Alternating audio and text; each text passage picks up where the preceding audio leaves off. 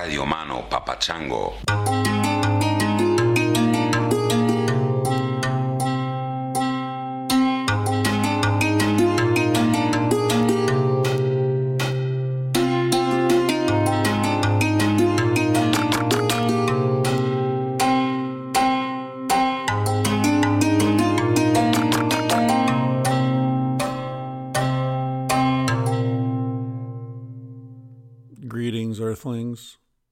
Come to you in peace. We've landed here in Topanga Canyon. Uh, it's not on fire. Ojai is surrounded by flames. I have friends in Ojai. It's a beautiful place. Hope they're all right. Uh, this episode is with Micah Springer.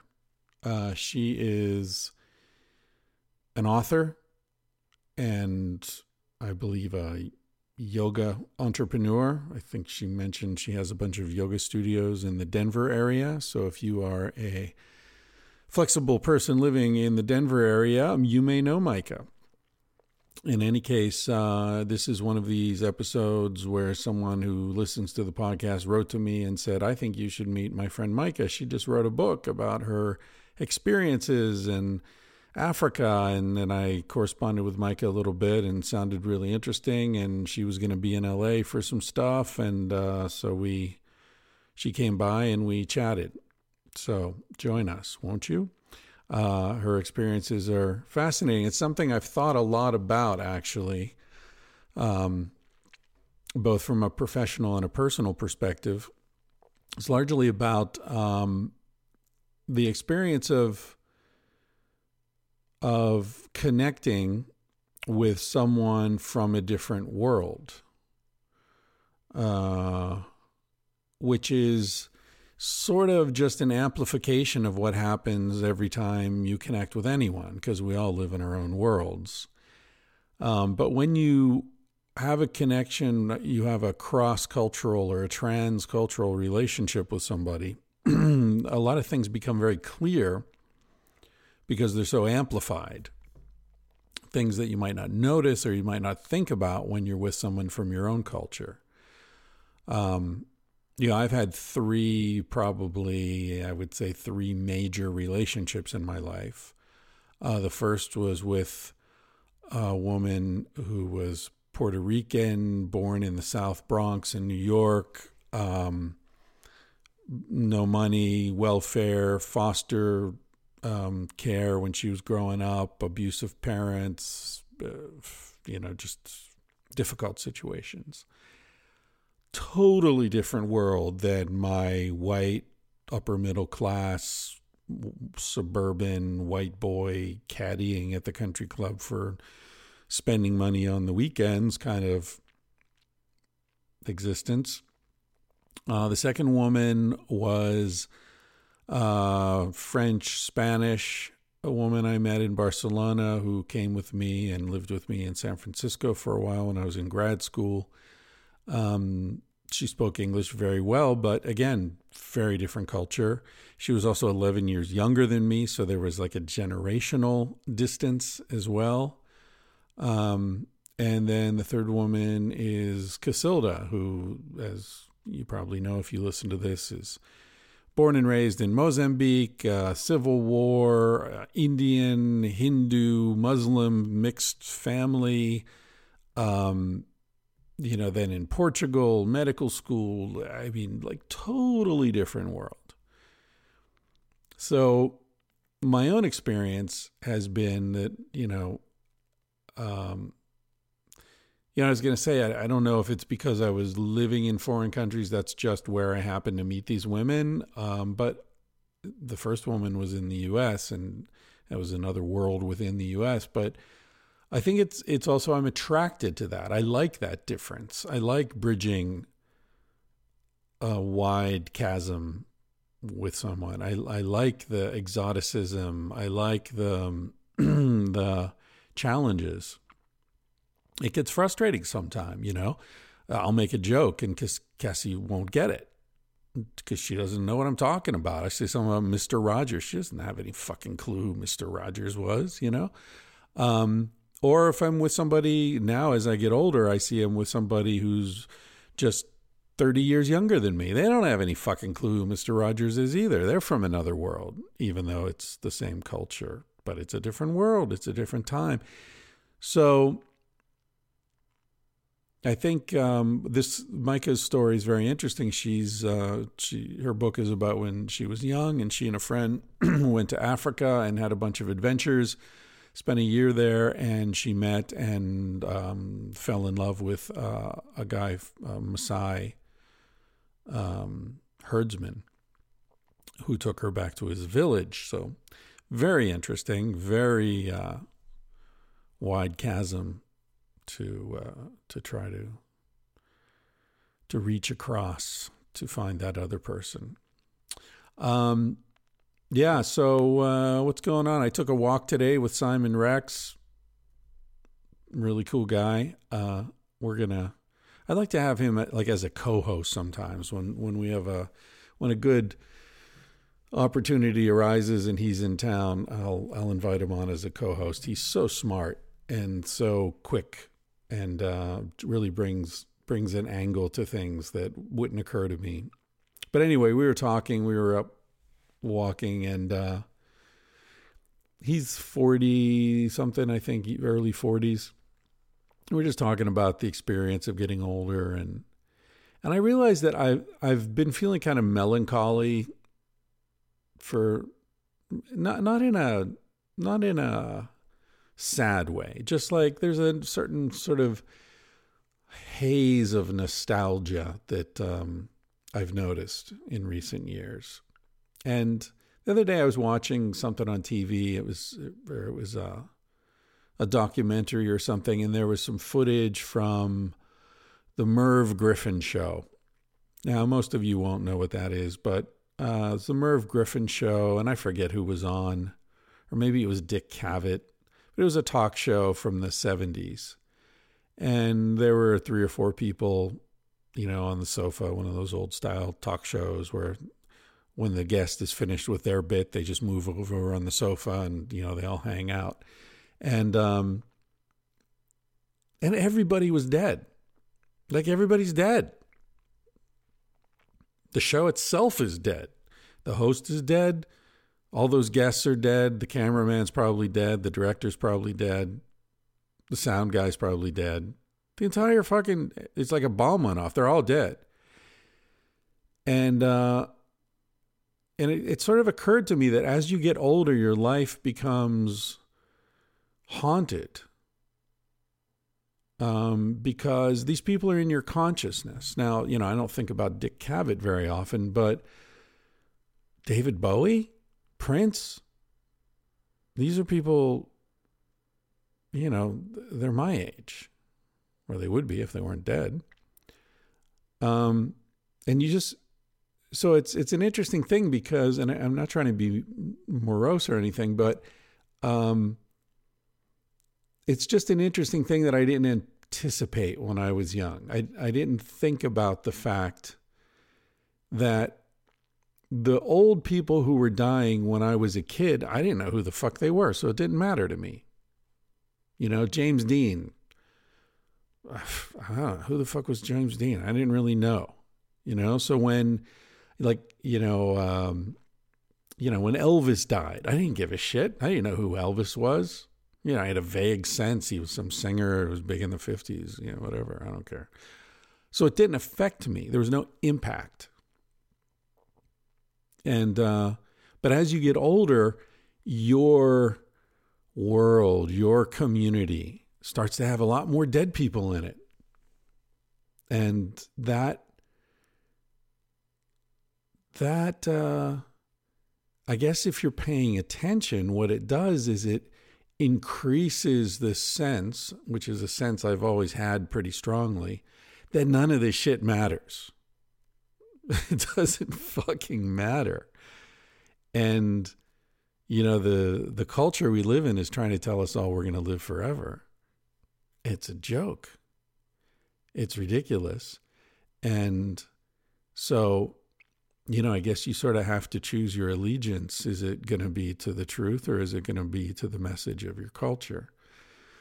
And if it's to the message of your culture, you're going to have a problem because the older you get, the more obvious it's going to become that the team you're on is the team that's going to lose. So I think it's a smart move to sort of declare your allegiance to the truth as early as you possibly can. Because you don't want to have the sunken cost, you know, where you end up sticking with it just because you've been with it so long and it's too late to change now. Speaking of changing, I think I mentioned uh, in a previous intro that I was planning to go to Peru. I've changed my mind on that after looking into it a little bit. It's rainy season in Peru in January. I thought that meant just in the jungle, but it's actually the whole country. So up in the mountains, it's all muddy and trails are closed and roads are landslides and shit. And I, am not up for that. So um, I'm not going to do that. But Casilda is now in. Uh, she's gone from one center to another. She did a dieta, which is um, sort of an isolation thing where you're 10 days by yourself and um, um, and working with various different uh, healers and shamans. And now she's been invited to go to another center, um, who's, I guess I shouldn't say the name. I don't want to contaminate anything or change anything, but she's uh, she's been invited to a center with a very well known, uh, highly respected shaman, and she's going to be volunteering there and helping people with their experiences. And uh, she's really excited about that. Starts tomorrow. So she'll be there at least a month and uh, playing it by ear. But it's just wonderful seeing how she flew to Peru with some vague sense of what she wanted to do. And it's like the road opens up for her. And, you know, I was thinking about how so many of us spend so much time standing around waiting to find the path, the path forward, the path that we're going to take. And we stand there and we look and we look and we look and, and it just doesn't appear. And we get more and more frustrated and we start to lose our energy and we get tired and we feel defeated and and the thing is, the path appears when you take a step.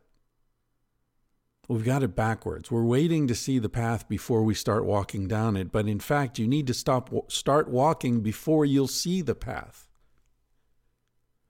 That's what's happened for her. She went down there, she met someone, he actually uh, Lee uh, who listens to this podcast. He heard me say she was going. He sent an email. She followed up. That led to one thing. This led to another thing. Turns out another friend of mine was down there and he introduced her to this guy, another, and things just started coming together.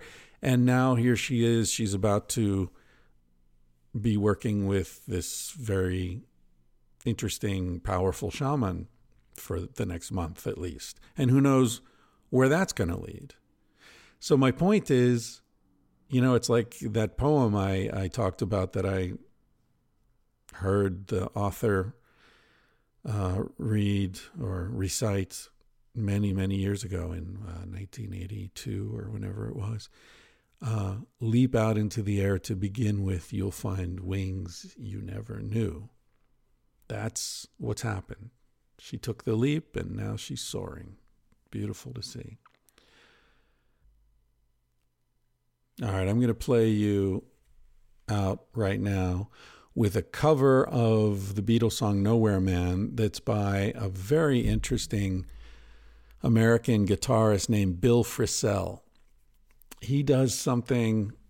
I first heard Bill Frisell because my buddy Mark, who I think I've told the story on the podcast, I met him in Israel at the MDMA conference, the, the ecstasy conference at the Dead Sea Hyatt in 1999, I think it was, and he sent me all this music, and he just revolutionized my my understanding of music. And uh, in a bunch of the stuff he sent me was um, a bunch of CDs by Bill Frisell. He he plays guitar in a way that's almost like I don't know. It's like the sonic equivalent of Picasso or something. He picks, he he sees the essence, and and it it gets transmogrified through his vision and his personality. I don't know, and it comes out in a way that's totally different, but you see exactly what it is. It's it's recognizable and yet totally unique as well. So this is Bill Frisell playing Nowhere Man. Uh, I recorded this off uh, the YouTube off um, what's it called Tiny Desk Tiny Desk Concerts. It's an NPR thing. They have there's an uh, YouTube channel. They have lots of interesting musicians who go to this little office and record stuff there. So uh, you can check it out at uh, Tiny Desk Concerts, the NPR series. Bill Frisell, Nowhere Man. Take care, everybody.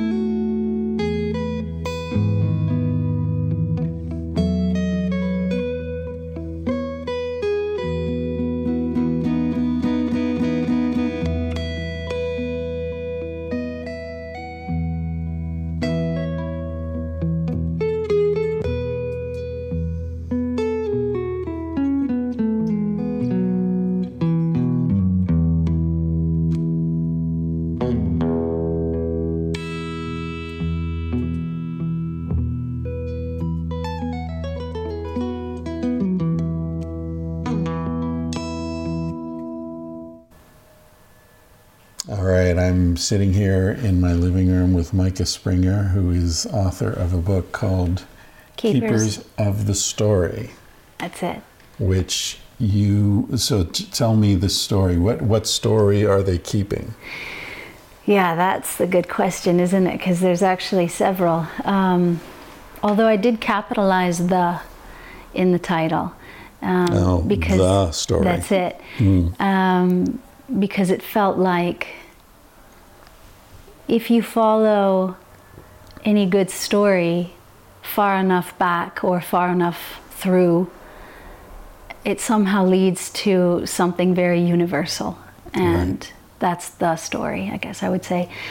Um, this particular tangent is uh, a trip that I took in 1993 backpacking with my best friend through Africa, no itinerary, no internet, cell phones, no connection for a year 93. So this is I mean, the internet was just sort of starting in 93. for governments. Yeah, yeah. And how old were you in 93? 21, just turning. 21. Yeah. So you and a friend decide we're going to go backpacking in Africa. Had you been to Africa before? No. All right. First trip on the continent. first trip. Had you traveled before? Uh, minimally, really. Um, Let's see, Switzerland, uh, Mexico, Canada, a couple of places in Europe, New York. I mean, that was it. All right. So this was your first major like Absolutely. other reality. Leap off the other, yeah. Right. And why Africa?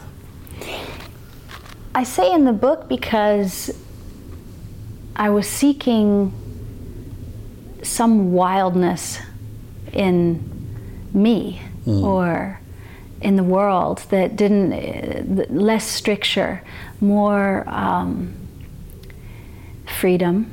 And for some reason, this romanticized and, and also true version of Africa stuck in my mind, and I felt like the wide open savannas, the um, different cultures. My girlfriend that traveled with me, Koss, she's a um, cultural anthropology major. So she was studying that. I was studying political science and um, international affairs, and we had to kind of choose a, a place in the world. And I spoke French, and everything just seemed to say, well, let's go see West Africa then. And then that turned into, let's traverse across the continent, sub Saharan style. Ah, so that wasn't the plan initially. We didn't really have a plan. It was definitely an unplanned plan. The only thing we had, because we felt so tethered to communication and the ability to reach out to our friends or have them, you know, we had no idea what we were doing. And so, post restant, do you remember that? Sure. So, we used post restant and we had like, I think, five um, countries that we had set up. And so, it would be like, look, from January to March, send it to Yeah. Senegal. Here, you know, you know, we just kind of So we should across. tell these young people listening to this who have no idea what post restant Right, was. okay. So like you, you would tell your friends, write to me at post restant New Delhi. That's it. I'll be there in March. Yes. And They, they, save it for you. and they they hold it and, then you go in and there's a big box and sometimes you go through it Right. alphabetically and find your own Right. letters or sometimes they'll do it for you.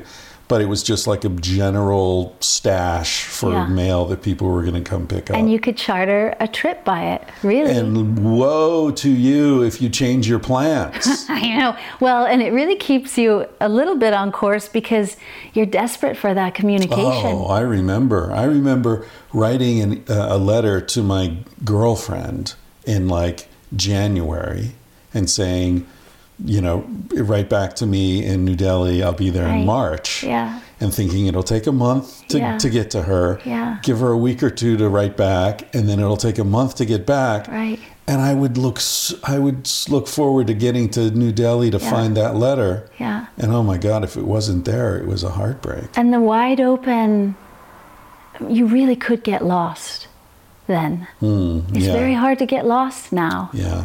And then it was like, we're unreachable. We're actually unreachable. Yeah. and the faith that my parents and her parents and our friends and the faith that we had and um, and the stupidity you know that just that naivete that propels you Yeah. into these deep unknowns Yeah. um, that if you make it out yield everything. Which you almost always do. I think so. I mean, I do. I have. Right, You have. right. We're sitting here. We're sitting here. We're the survivors. but I mean, yeah, you hear about things going wrong, but I. One of the things I learned in traveling the, the way you did is just how overblown fears are. Hmm. You know, that all this sort of demonizing of Everywhere. of everywhere except Yeah. exactly where you are. Oh, right here is where you need to be because right here is the best. And and I'm oh, actually just before you got here, I was editing this book I'm writing, and I'm making the same argument about temporal time Mm-hmm. that we demonize the past.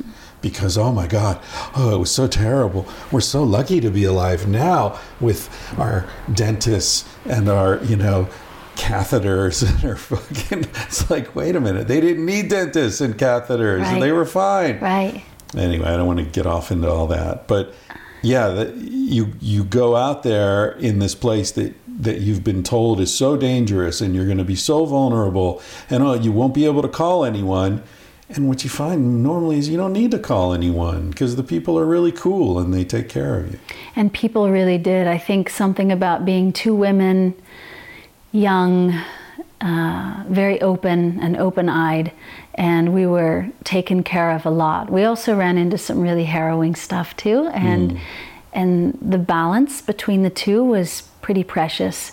Um, and then it, it the story winds through it's actually the book is partitioned into three main sections um, it starts with mind because we landed with all of those preconceptions about what africa meant Your baggage. yeah and you're Yeah. just full of of fear and the intellect and you're processing through um, such deep old filter and it keeps you very mental so it was hard to immerse Yeah. you know even though we were we were we were it was very difficult to let go on that level and then You don't even know what it is you're trying to let go of. no, you have no idea. You're just running from something. I mean, Yeah. literally, we were kind of running from one potentially terrible situation to another, um, made in- up in our minds. in Africa. In Africa. Right. That kind of was propelling us forward for about three months, I would Mm. say. And then um, we meet these nomadic peoples, and that section of the book is body because I fall madly in love with this pastoral warrior. Hmm. And they're present tense people. I mean, they Right. literally don't use future and past Linguistically. linguistically. Interesting. And it's oral, there's nothing written. so who, who are these people? These are the um, they are the Samburu people in northern Kenya. So they they actually were Maasai, and then when the um, the British came in, they wanted the fertile lands near and surrounding Nairobi, which means in in, in Maasai language, um, the cold, dry place, Nairobi, and. Um, but it was really fertile and very green, and so the colonizers wanted that. It was also the capital, so then they pushed the Maasai into two sections, and the Maasai that we know them as are all south and in Tanzania, and then the Samburu are far north. Really? So they were split by colonialism? Yeah. Huh. Yeah, same language, um, same relative customs. I mean, certainly there's been shifts over the the years, but um, but I think you know they really when when I was with them and we would run into Maasai, they would speak and and I mean they have so much in common that pastoral lifestyle.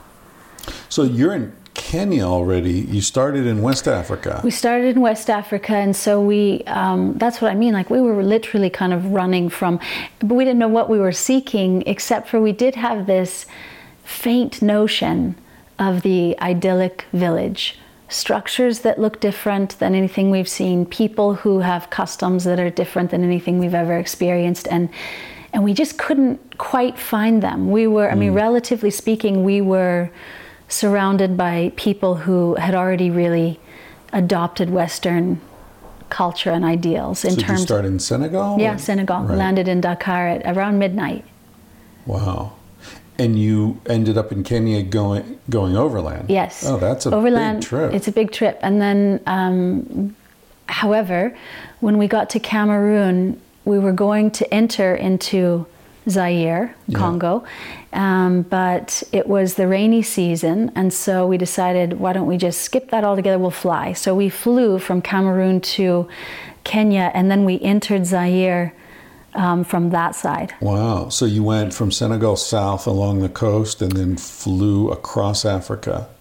Uh, no, so, so we went from, uh, let's see, so Senegal, Mali, Togo, Benin, Ghana, um, Nigeria, Cameroon. Oh my God. So you were inland for a long We were ways. inland. Oh, okay. Yeah.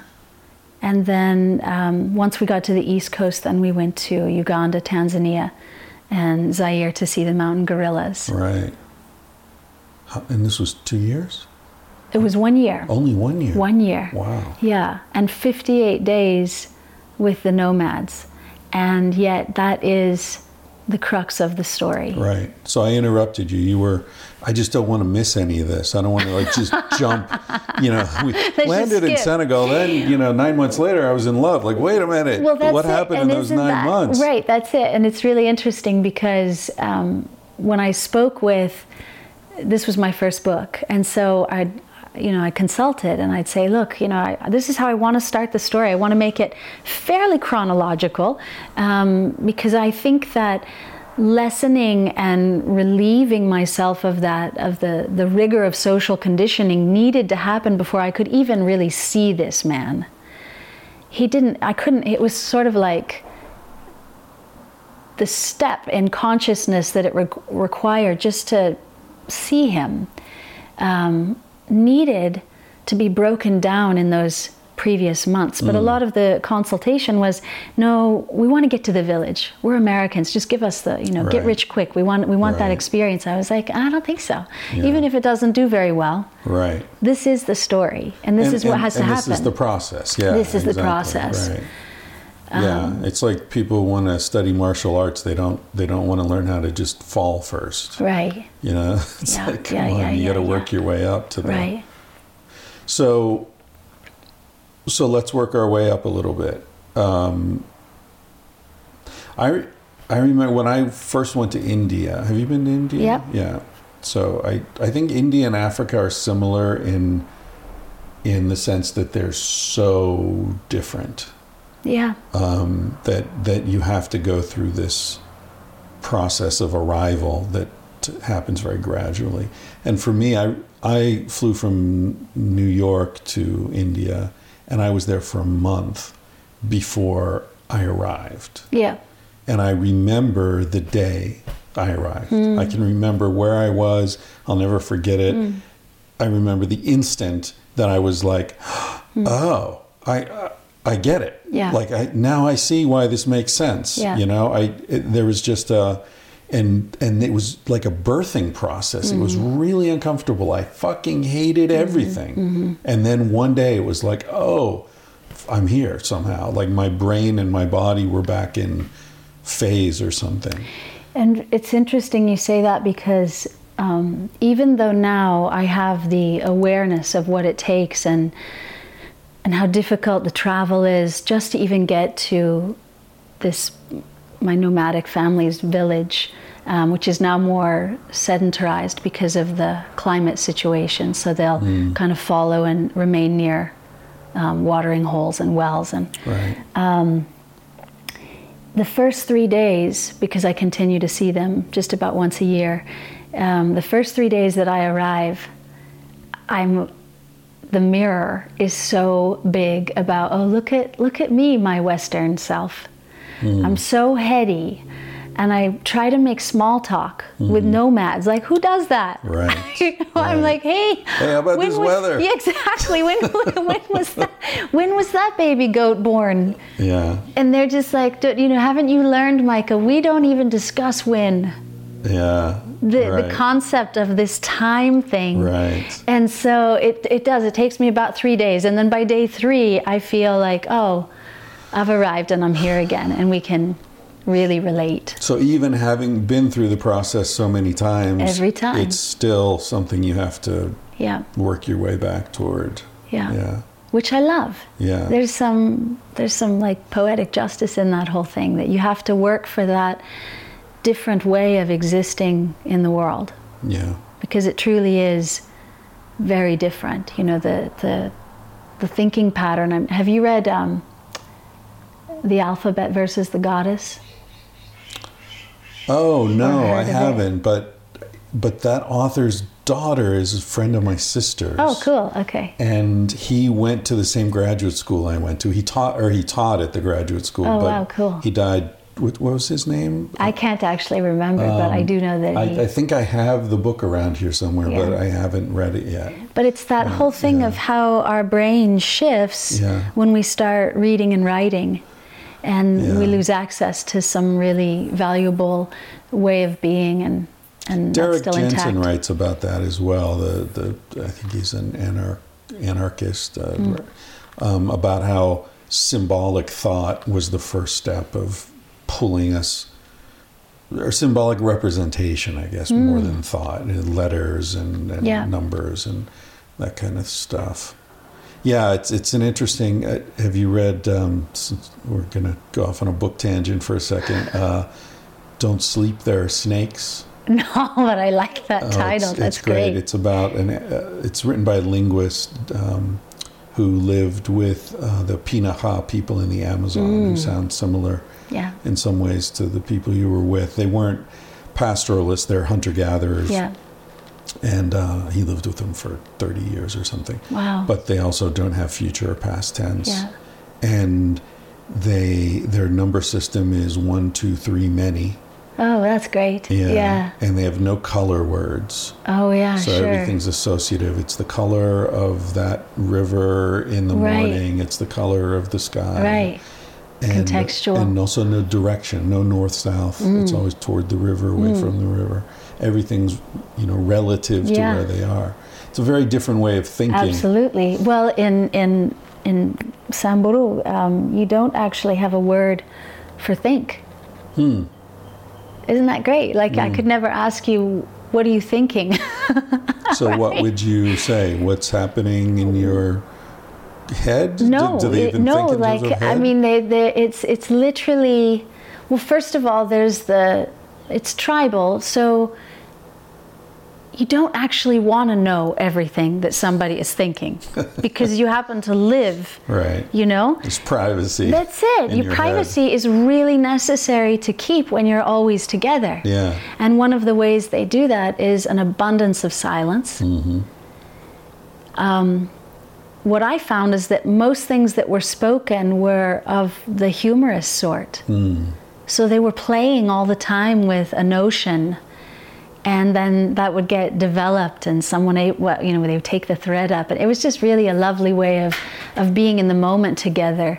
Um, but they, when they speak English, if they, you know, if they've gone to school and they've learned English or Kiswahili, they have borrowed the word, the root word fikirir, which means to think, from Swahili. Right.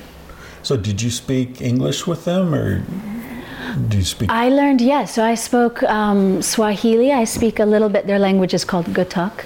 Um, I speak enough Gutuk and can hear it really well. Um, to start to hear the nuances, like for instance, in the morning, you might ask somebody, How was your sleep? Um, but the, the literal translation is, Did you sleep with God? Mm. Did you sleep with the, you know, was that where you were? um, and then one of the responses can actually address the sensation via smell. It's my sleep smelled so sweetly. Hmm. Yeah. That's interesting. I never thought of sleep in terms of smell. Right. Who would? Yeah. You're not aware of that, you know, but I don't know if it's just that um, that sense is highly developed, as are all of theirs. I'm not sure. I could never really understand. But the, when I put that two together, I asked. Then I asked, "Is that is he actually saying that his his sleep smelled sweet?" And they said, "Yeah, koropili." Hmm. And I like the idea of sleeping with God because it it, it gives um, it's sort of lends a, a sacred feeling to oblivion, Yeah, that's it. which is nice. Right. You know, And where do we go? we see oblivion as this dark, empty enemy. Speak for yourself. but yeah, we do. Yeah, you know, I'm, I'm repping white boy America here, right. as I tend to do, unfortunately. um, yeah, but to to to see oblivion as a as an ally or a, a, you know, I was recently uh, I was reading Mark Twain who who talked about how strange it is that everyone's afraid to die, but nobody talks about how horrible it was mm. before we were born. Hmm. Hmm. And it's the same place, hmm. right? But nobody's like, oh my God, thank Right. God I was born. oh, it was horrible. There was fire and devils everywhere. Right. It's like, well, you know, Right. that's a non issue. Right. So why is it such a big deal Yeah. when you return there, you know? Or paraphrasing Rumi that says, you know, basically very similar thing that we're we are afraid to die, but those who are unborn are really afraid to incarnate. With you know, their fear is yeah greater. as they should be. Yeah, yeah.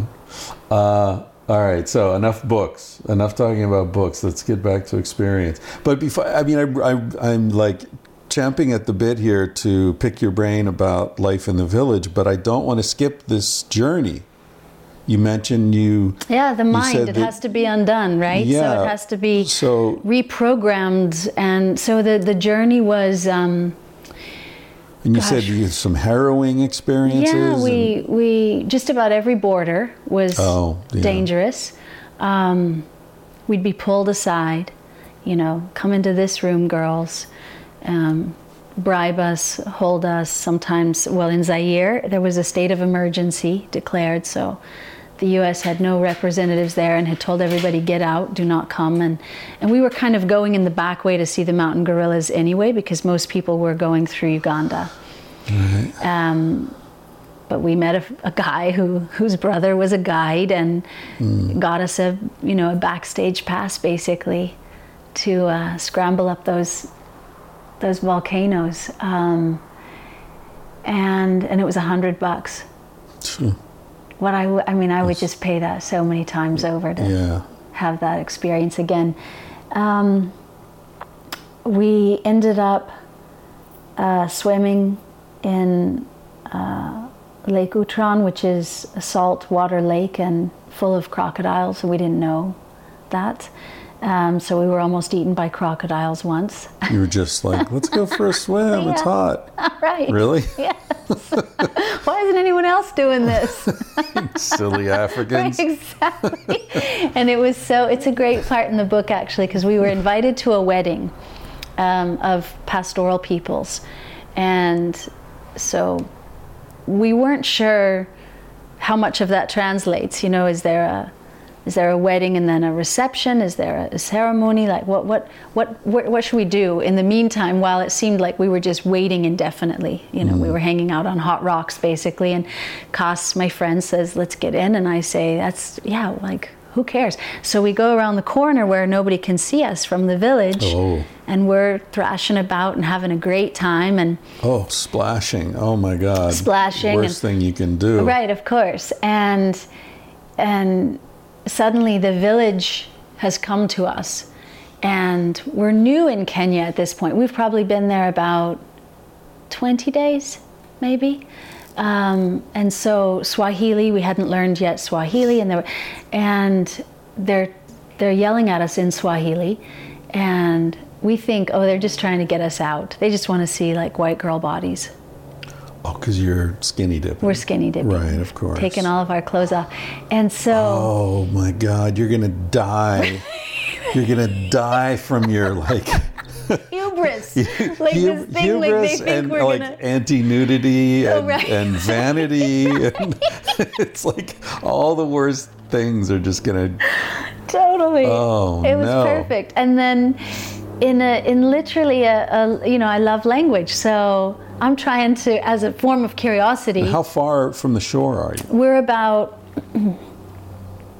maybe 12 feet out, 15 feet, not Hmm. much, but enough that we could dunk under, come back and up. could you see the alarm on their faces that they Not weren't just first, laughing? because "Hey." they're African. I Ah. mean, really, they have a different sense of urgency and Right. of, you know, and they're relying on like us somehow having some wits, bad move, right? Which they bad shouldn't assumption. have exactly. Yeah. And so then I hear the words Mamba, and for a moment I think, Mamba, did I learn that yet?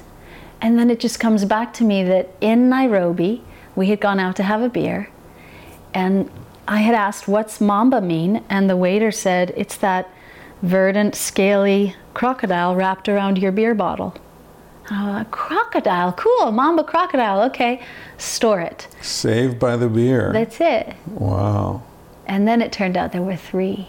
And they were their bulbous eyes were resting on the surface of the and they were coming in. And they were probably they were probably 15 feet from us, maybe 20. And and all of a sudden I was like, oh, and maybe one has already dove down. You saw them when you were still in the water? Yes. Oh. Turned, saw the eyes, clawed ourselves onto the rocks. No, no longer um, worried about nudity. Yeah. Something yeah. else took precedence. So, um, yeah, that was that was a good story. And then, then we were in the throes of a tribal dance for two days after that, in the heat, hungry because the calories are, you know, really different. We were pretty much existing for a lot of that time on black tea and camel's milk and heaps of sugar. Um, and then we, yeah, we had uh, some border issues. We, we were shot at. That episode doesn't actually appear in the book, but we were in Cameroon hitchhiking and we were shot at. Oh, in Uganda, we decided um, let's just hitchhike through this large open space and nary a car, you know, ever passed us, and there were few cars anyway. And then suddenly, there was one car, and he pulled over urgently and said, "Get in." And we had our backpacks, and and we said, "Well, no, we're we're walking, we're having a good time." And he said, "No, you don't understand. You're walking through a national park, and there are no fences, Right. and there are lions, and cheetahs, and leopards, and you know everything." And so there were just things that we did. I, oh, I just look back and think the limits that you can see from your conditioning and your experience thus far, and not really wanting to be so damn savvy anymore, just wanting to have an experience, but then throwing yourself into situations that were really um, what could have been close calls, but like you say, we're sitting here, so. But do you have children? No. I often think if I had a a child, how excruciating it would be to see him or her decide to live the kind of life that I've lived. Right. Totally. I know. I ask my parents all the time, how could you? What were you thinking?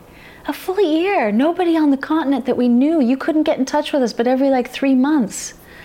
It was nuts. well, they, were couldn't stop you, though. no. Well, and they, they really didn't want to. Yeah. Because don't we all, you know, there's something so compelling for humans that leap out of conditioning, out of stagnation, out of I'm no longer living into the abyss or the unknown or the oblivion and and I think that we all get excited to hear about that even if we don't want to to experience it ourselves or haven't yet mustered the ignorance or the courage or whatever it takes a, a good blend of both really I like that. Muster the ignorance. Yeah. I'm trying to muster the I ignorance. know, I just got to forget everything I've ever read and get back to ignorance. I've never had trouble mustering ignorance for some reason. that seems to come easily. Yeah, yeah.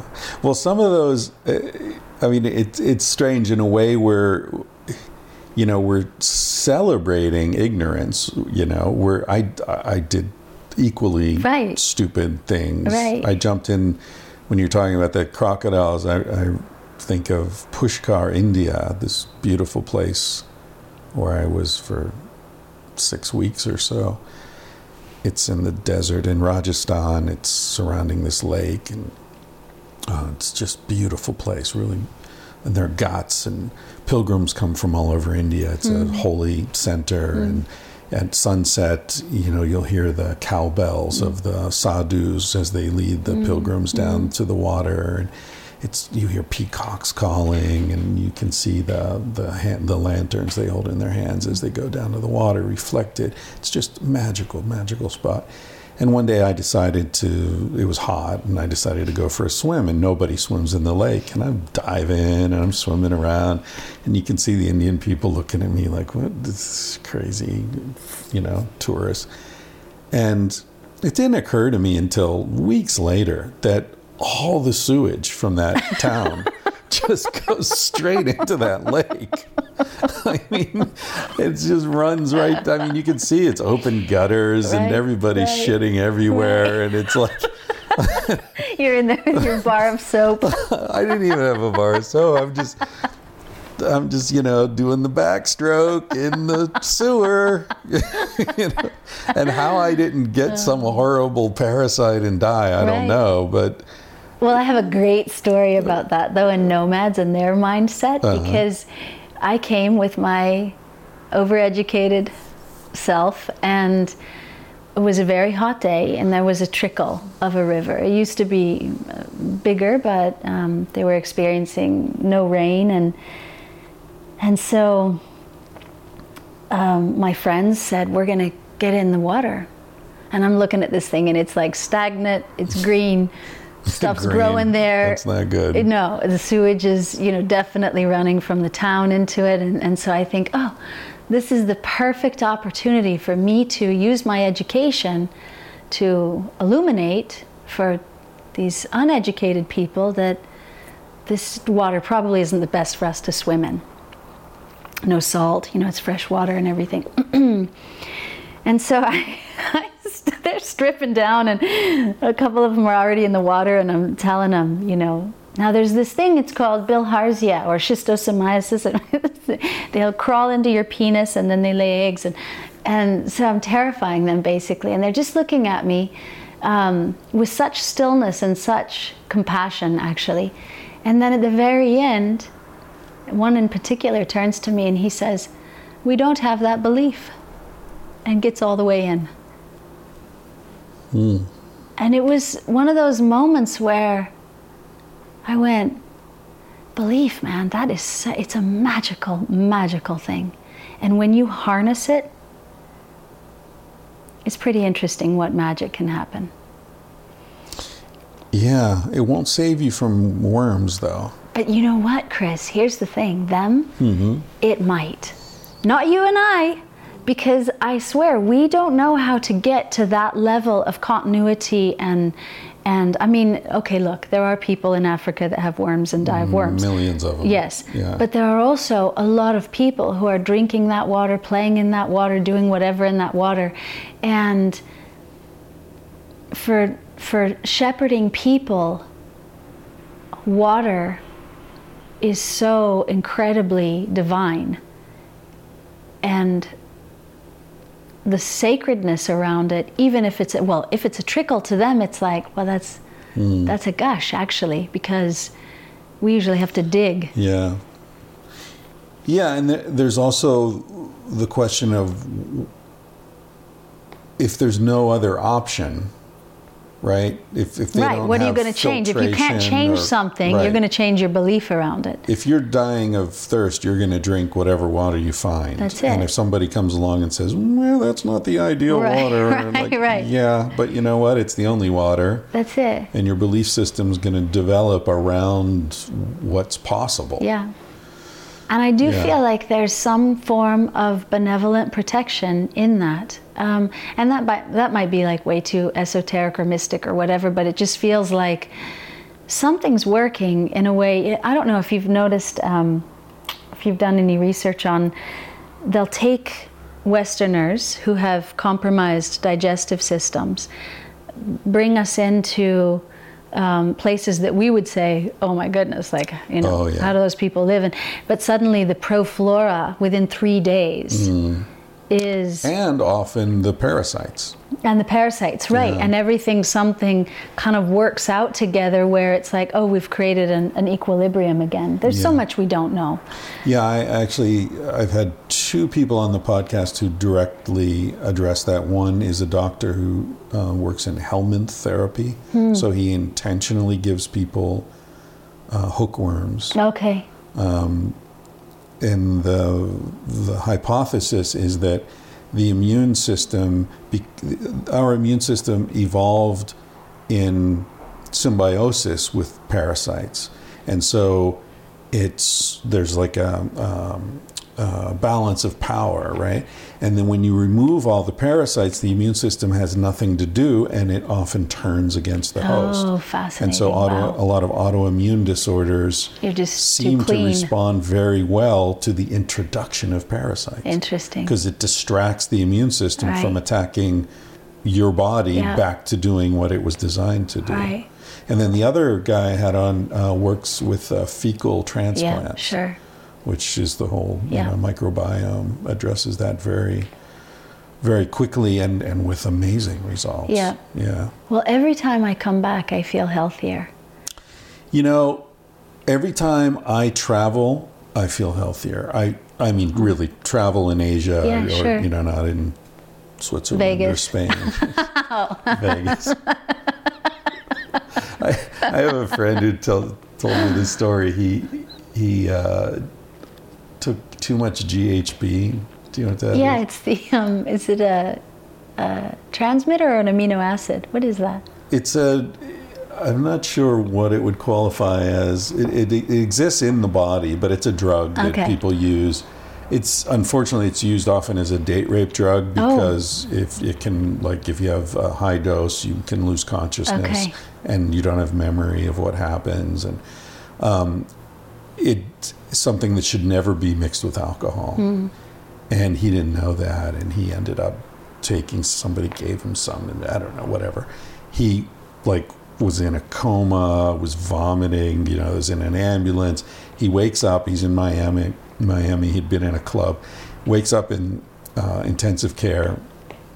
Um, catheters and you know all this ambulance ride and and they say to him, "Do you know where you are?" And he says, "Vegas." That's funny like, this is normal he said it, all the nurses and doctors cracked up. oh Like, that's funny anytime, anytime you wake up in a hospital room and they ask if you know where you are, just Right, say Vegas. Vegas, It could yeah. be. You never know. right odds are good Yeah. Um, yeah, no, I, I agree. I, in fact, the first time I was in India, I, I thought, like, you know, what a great way to make money. I'm terrible at business, but I thought, oh, I could like set up like a, a weight loss program. Like, just get a bunch of Americans, like, bring them to India. You oh, know, Oh, you're gonna lose weight. Trust me, you're gonna be shitting and puking. You are gonna lose weight. But no, you're right. It's it's you're you, it feels like your guts are being recolonized by healthy stuff, and I can just feel the way my body processes energy is Yeah. different. And, I, the and mind you know i love the fact that there's that relationship. I mean my background is is yoga for 20 some years now. And Mm. so the the experience of science i'm sorry did i say science?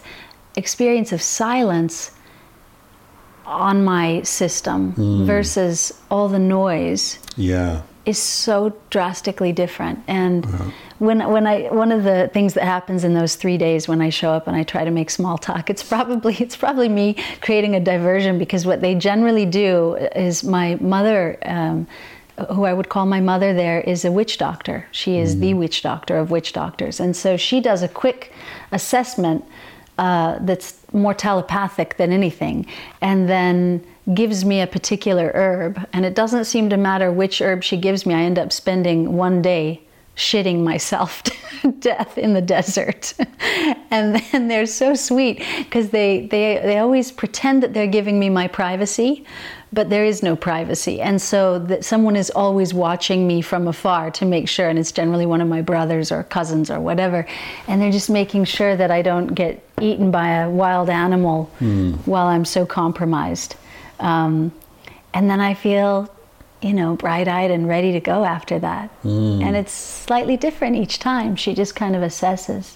It's like you have to purge a little bit, I Mm-hmm. think. Yeah. Yeah, well, we're definitely in a, I mean, comparatively in a state of accumulation. And I mean, even unwittingly, like I don't, I actually don't try to keep bringing stuff in, but stuff somehow comes in. Yeah. Sticks to you like burrs. Yeah. Yeah. So how much spaces. how much of your time do you spend in Africa these days? No, not like that. It's more like go to see them. I would like to do more, but um, I'm really committed to the community that I've helped build and participate in um, with the yoga studio. And so I probably go once a year. And like the next trip is, is going to be July, August, and I'm, I'm bringing people over, but I never take them to the village because I did try that. And massive things lost in translation. Like, for instance, um, you can't run at 6 a.m. here. You'll be hunted.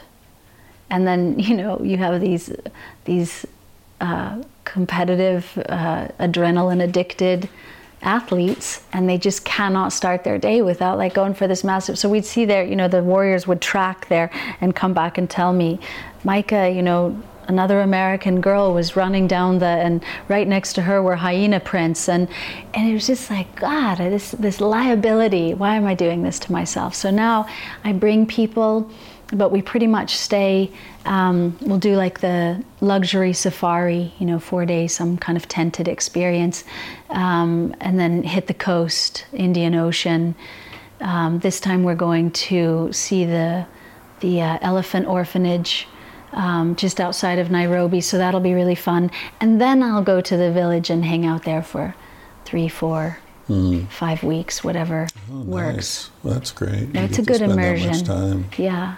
Well, my my father. This is interesting because when I saw Stephen Jenkinson just recently, Oh, and that's right. You were just at Spark Root yeah, Farm. and yeah. it was really cool. It was God. I haven't. I didn't realize until he brought it to my attention how much I was relying on the fact that they've become my elders. That that those nomads, even my brothers there, are so um, generous and wise with their insight and their care that I just look up to them like I'm a child every time, and they're teaching me their ways of the world and. And I really love that. And so when I come home, it feels like, wow, there is a deficiency we can, we could really stand. Because his particular talk was on elderhood. Um, but the reason I brought that up is because my father there, I call him Apaya. Um, he's, they don't keep age, but they keep age set. So they kind of know like this group of boys were born within five to ten years of each other, then they're circumcised. And, and so um, he's the last of his age set now by about 15 years. So he's in his hundreds Wow. and he is that man you know that elder elder in fact if i were really of the tribe i would call him akuya now because um, our relationship keeps expanding sort of in generations um, just in in experience so he's like a great great grandfather Yeah. It's a shame that that's something we've lost. It's, it's so sad to see how old people are worthless in this society. Yeah. Right. And how then we become so fearful of becoming old because Yeah. we see what we how we treat Right. our old. Yeah. Um, and one of Jenkinson's statements was never before have we had this many old people on the planet because of the baby boomers and, and life expectancy and and yet never before have we had such a deficiency in elderhood. It's ironic. Yeah, something definitely to to work with. He tells this great metaphor um, that also applies to the nomads, which is um, often at the deathbeds that he was tending to in the palliative um, care industry, they would ask him, and I think this is all metaphor, of course, but I think that they, they would ask him, um, when's a good time to plant a tree? And what he realized they were asking was actually, how can I have a tree? And the symbolism in that is that a tree, if we use them the way that we generally have, they're places of shelter that we sit under for reflection and contemplation and basically a gleaning wisdom. Um, because we're just quiet enough to observe the space around us enough. And and if we haven't grown up in a wisdom culture, then we want that tree, you know. But but he would he would often say to them, "Well, the time for you to plant a tree was 25 years ago, because you're it's too late for you." However, for posterity's sake, you know, you could plant a tree because someone maybe will sit under it. Yeah. Yeah, it reminds me of um, what is it, vipassana meditation. Do you ever do one of those retreats? I am so chicken. Yeah. Yeah, Really? I know. I mean, I know. i I've done three days, but I've never done the ten days. with alligators, or I guess the crocodiles. no, but can't sit still, right? Can't sit still. No, Shut up for ten days. honestly i'm i've been working my way out of and this is no this is not like a judgment. It just feels like okay to balance a little bit um, out of male lineage practices. Because i was raised on them with yoga and you know my first teacher was bikram and um, and so i've been i'm a meditator. I meditate daily. Right. but it has to have it has to have more of a feminine fluidity to it, if that makes sense. Well, the aspect of it I was reminded of, which is a very, it's sort of not about the meditation, but I like the way uh, they handle the money, which is that you, when you finish the Right. experience, Donate if you'd like. to, to pay for someone else. Yeah. Your time there was a gift from a previous Yeah. uh, person. Yeah. I like that pay it forward kind of mentality. Yeah. And if you can't afford it, well, you just accept the gift and Right. and your time was free. Right. And you know, it's uh, there's something beautiful about that. So, which the story you're telling about the tree, like you can't, and also you don't really want to plant the tree for yourself. That's not Right, the point. You're right. sitting under a tree that someone else planted, Right. thinking of you. That's It's- it. There's this. It's almost. I, get that feeling with literature sometimes. Oh, God, yeah. You know, right. it's like this. They wrote the book. Walt Whitman even talks about that explicitly in Hmm. some of his poems. He's like, he says there's a book, poem called "Crossing Brooklyn Ferry" that I love so Oh, much. yeah. You know, where he says, "You there."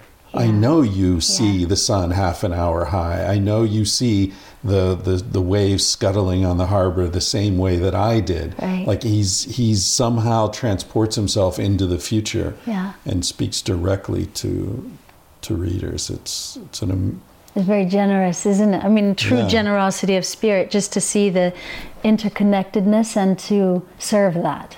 yeah yeah it's it's fascinating. So um, uh, let's uh, let's address the elephant in the room here. so how do you how how does one fall in love with a person from a world so distant?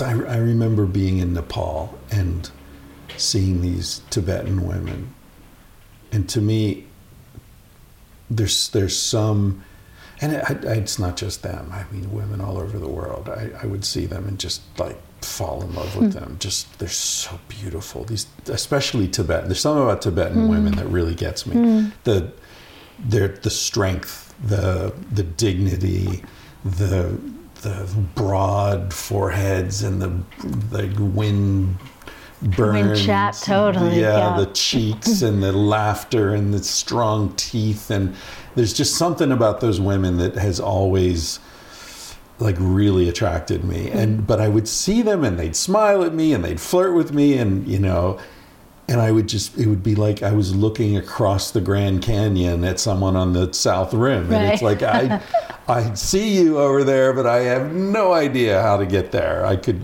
you know. Well, probably part of it's really unfair, isn't it? Masculine, feminine, because Mm. we were approached. Of course. More often. Sure. And yeah. so the bridge was already, you know, it was like, look, we just laid this out for you and you can Yeah. walk across it. Um, there was that for certain because there was lots of opportunity, but And African sexuality tends to be far more relaxed and casual. Yeah. Yeah. and 20 year old sexuality, Yeah. you know, they were, we were, we were on the same. Same, wavelength. Um, but but the truth is that since that experience with him, um, and I, I call him my lover in the book, he remains unnamed. But since that experience with him, I've had lots of opportunity, but really no desire each time I go back, um, because they're they're just not him. And there are these nuances, even though they're of the tribe, and and these people share such amazing collective qualities. Um, the nuances are where the destiny must be, because that relationship was really just perfect in all of its um, challenge as well for what I needed to learn most in the world, and and also to see that that um, version, I guess, of or maybe it's the it's the source of masculinity. Um, has been something I've been playing with ever since. What do you mean by that? Mm-hmm. there's this one instance.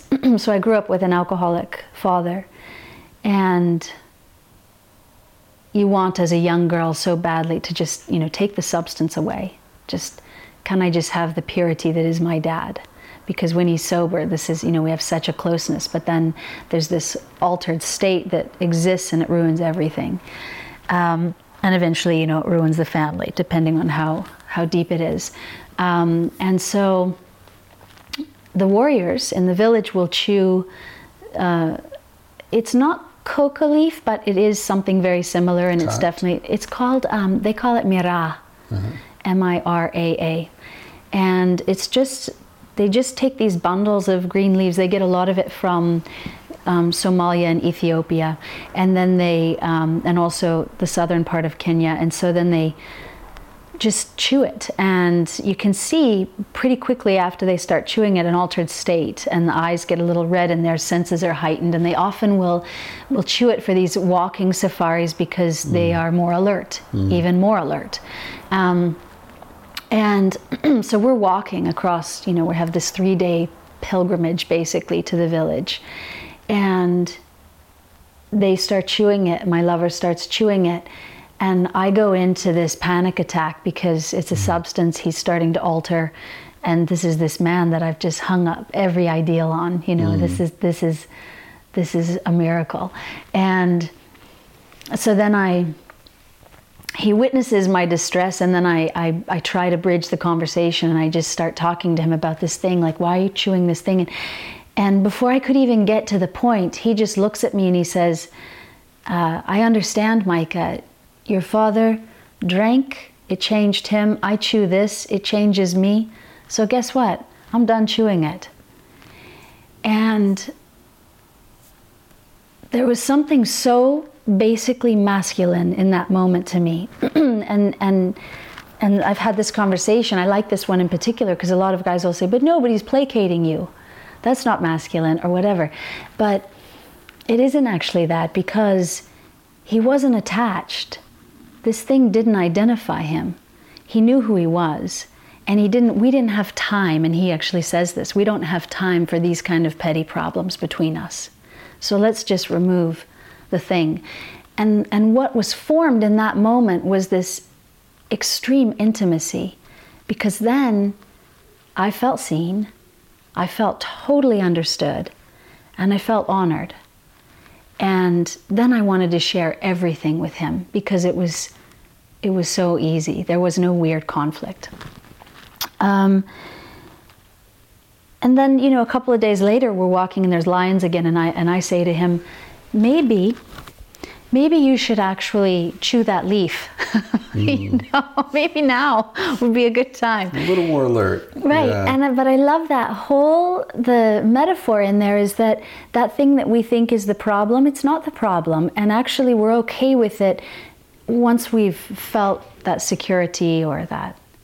And he demonstrated to you that he had a healthy relationship with the substance. That's it. The substance can go away. Um, anything that is causing too much of a problem between us. Now, I'm not going to ask him to stop eating meat or something like that. You know, their their diet is meat, milk, and blood. So Yeah. That would be an impossibility, and that would be something that he would definitely not do. But this thing, there was no attachment. It caused an issue. He didn't need to be changed in that way, and so it went away. right. And there was something so protective in that moment that Right. really opened up um, avenues between us for the rest of the the time. Um, countless of those kind of examples, and the love of the feminine. They're a very um, feminine, revering culture, even though they are polygamists. Or I mean, and I don't need to juxtapose those, but you know that would be a common Western projection. Right. That they disrespect women Right, by because- not yeah. being the way we think they should be. Right. Right. Yeah. What happens to the men who who don't have wives? I don't know that I met any. So where are they? They probably leave. Or the one thing I did find is if they were considering themselves homosexual, then they would they would leave the village. And go where?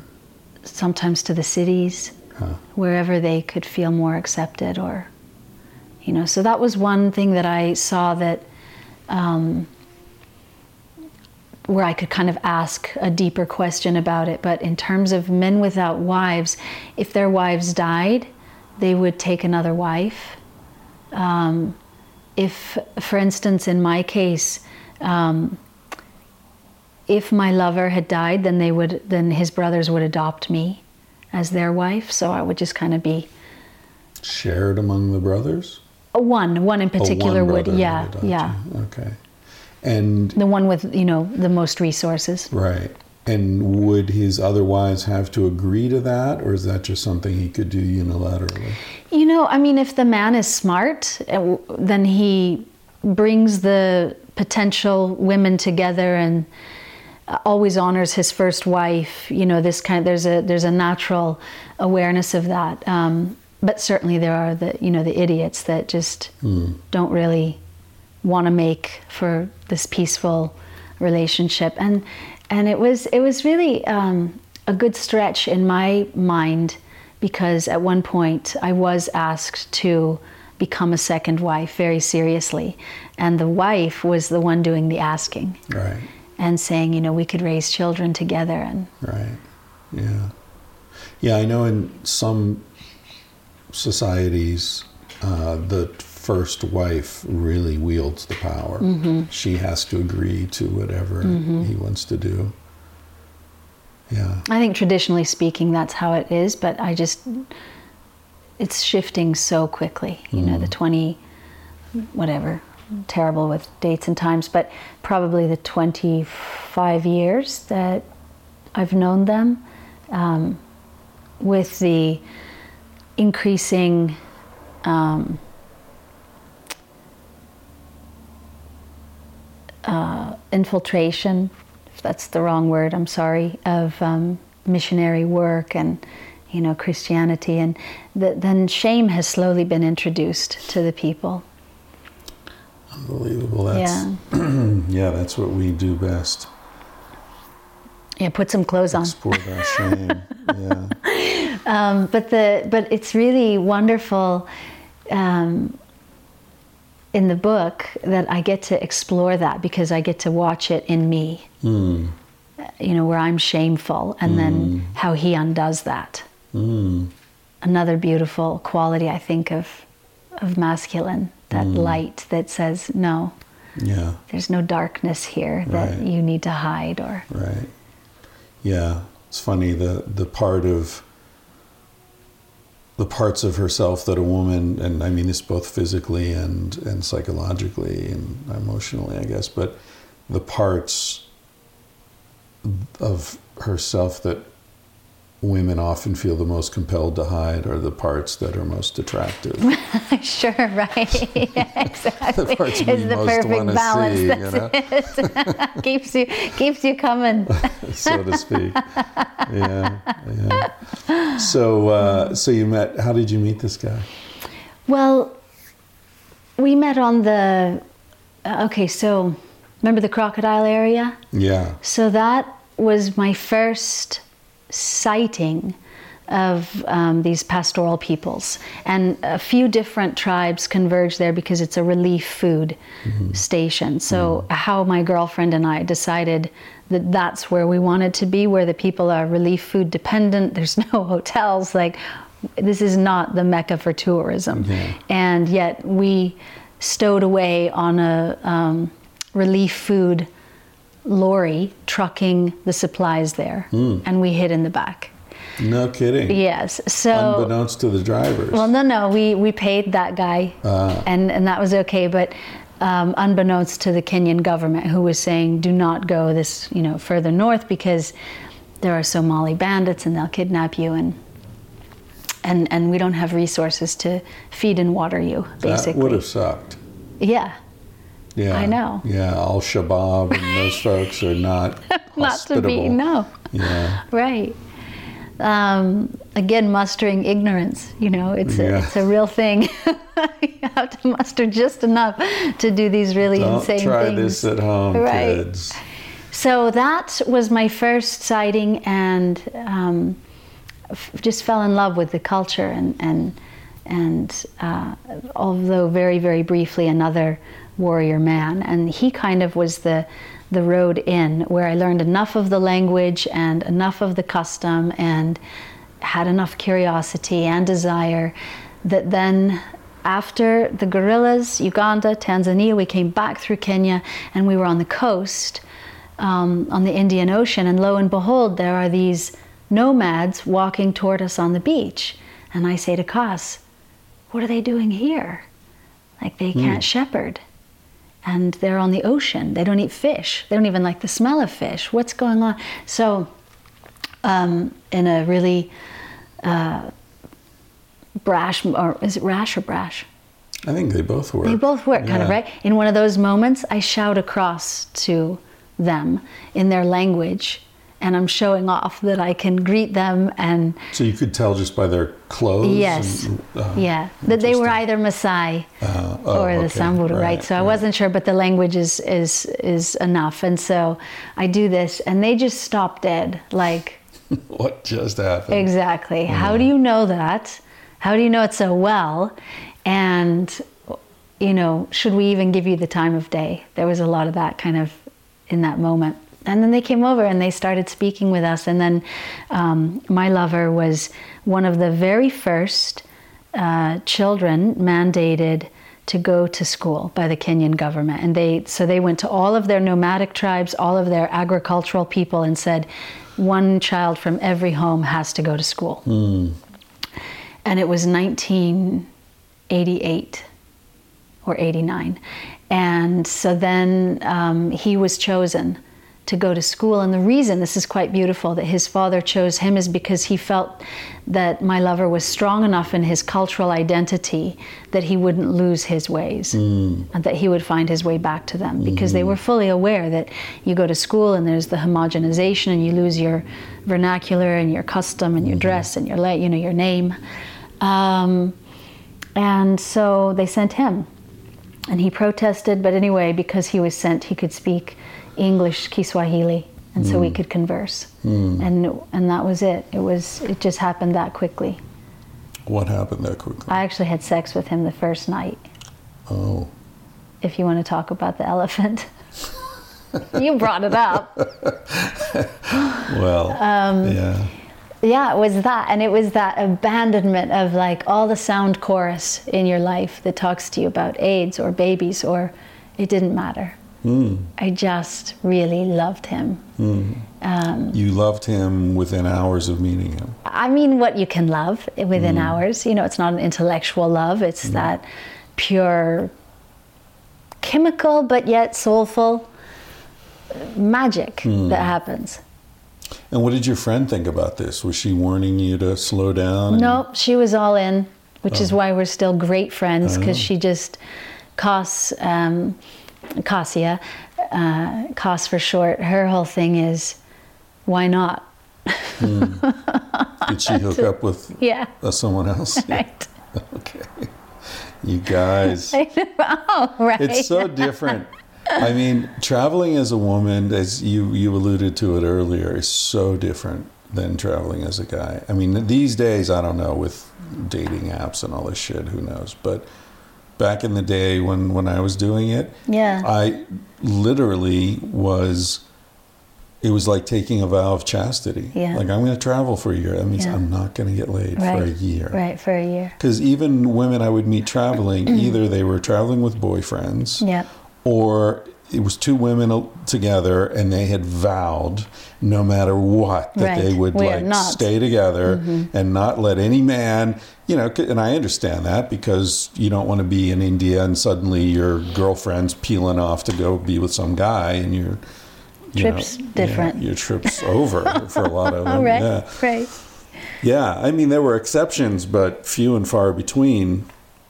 Um, but as a woman, you just pick and choose, go where you want with whomever you want. But Africa nice. too, like you said, it's very. I mean, because I've traveled since, obviously, to different places, and it's never happened again, like Yeah. that. Um, and nomads are very sexual, and they're very Well, open. Most most people are very sexual, except us. We're the prudes, you know. I mean, if I actually if I'd traveled in Africa, it probably would have been quite different. My wife is from Africa. Oh, and- okay, and cool. So I have a, I haven't spent as much time there as you, but I have, uh, you know, through her, Yeah. an understanding of some of the cultures in Africa, and um, yeah, I mean, in cultures that don't have this shame that we all grow up with, sex is.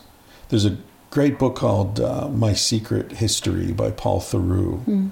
He's a travel writer, and he was. Uh, it's a memoir of when he was a Peace Corps volunteer hmm. in the '60s hmm. in Rwanda, I think, or Burundi, and he was teaching English, and I remember he's telling the story of how he's walking to the village. Like once a week, he had to walk to the village to get supplies, and just a footpath. And and shortly after he arrived, he's walking in the village, and, and an African woman came, a young woman came along, and she looked at him and smiled at him, and he smiled, and they, you know, said hello, and she took him by the hand and just led him into the bushes and fucked him and then said bye and walked away and he was like Lucky Paul. what the hell just happened You've been trying to contact him that? since. like hey you have that girl's number um, but you know and he, he goes into this whole thing because he was raised in boston irish catholic Right. and guilt and the, you know, the priests abusing him and all that fucked up convoluted weird dark Yeah. guilt ridden sex and then suddenly here he is like having no strings attached no guilt no shame sex Right. with a beautiful girl Yeah. in midday and then she you know smiles and never kissed him there was no kissing and just like okay bye Yeah. you know and, and he said it was like a handshake Right. and as simple and pure and clean and Right. friendly And as a handshake Right. yeah Well, my first editor for this book, um, I chose her on the off the internet, and she'd written several books herself. She's been an editor for 30 years. Um, I sent her a sample. It was great what she did with it, and she got to page 176 after I hired her, and wrote me verbatim this: "I can no longer work with you. Your reckless sex in disease-riddled countries." is sub God standards. what And Then when I didn't respond right away, Sub God isn't everything sub God standards? right, exactly. Where's your God? Jeez. but yeah, and and and so uh, there was a you know I, I literally giggled out loud because there's a nervous reaction like oh my god this is the first person to have read that far into the book and this is their i'm getting fired by an editor is it really that bad i suddenly felt like is this 50 shades of gray africa style or you know what's going on here Yeah. and then and then i had a girlfriend who said you know the real beauty about you, Micah, is you push buttons, but you don't even know you're doing it. Hmm. Just because you live with a certain amount of freedom. And I'm, I'm constantly trying to erode that conditioning down to get to what feels more true. Um, And so, yeah, it was really an experience to have that. And she said, "Why don't you just go deeper into it then? Don't, don't, don't pussyfoot because of this editor. Don't edit Right. go deeper. And I took her up on that and just got, again, truer to the experience and what I felt. And there's one line in the book that says, I was just fucked by a lion. Yeah, mm. and get this. Two of my favorite readers so far that have contacted me, each have read the book twice, are people of the Catholic faith in their 70s from the Midwest that could have been offended every which way. Hmm. And somehow chose not to. And they, they um, remain a, a marvel to me. Yeah, that's a that's a beautiful thing when someone can uh, decides to. There's a there's a beautiful vulnerability in that, you know, of of like I.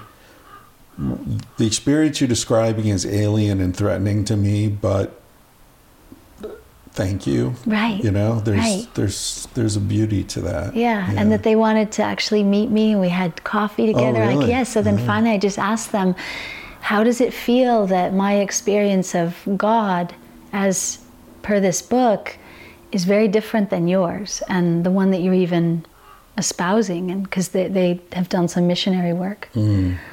And their simple answer, which was exactly that simple, and, and I really understand it, is um, well, that was your experience. Right. Okay, true. Right. It's interesting. I'm on a roll right now of having people on the podcast who've written extremely sexually revealing books. Just yesterday. Something's up, huh?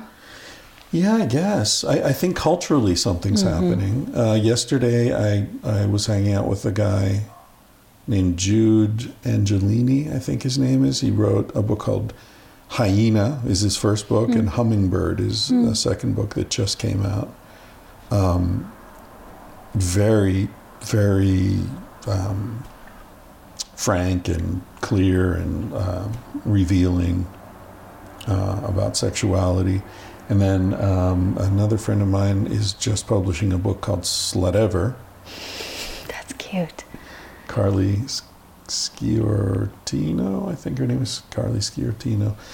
Yeah, so I, I do think it's a cultural moment where we're sort of moving beyond some of the guilt, maybe. And so there are people like you who are pushing the limits and, you know, the sort of first first ones over the wall, hopefully.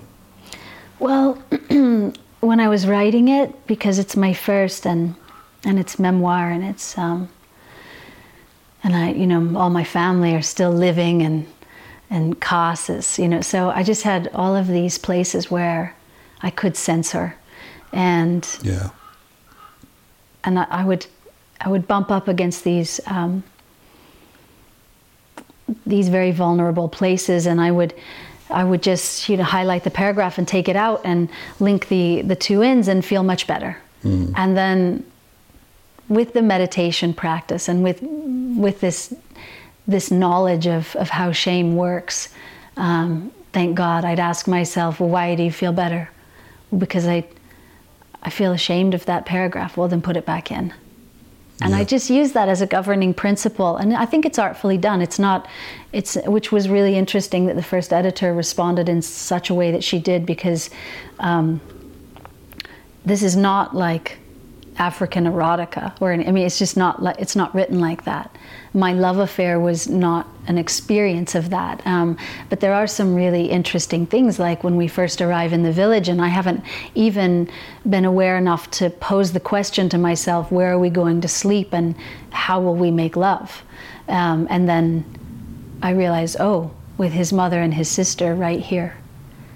Um, you know, once in a while, my foot would push off of his mom's. While you were having sex. And she's pretending not to hear?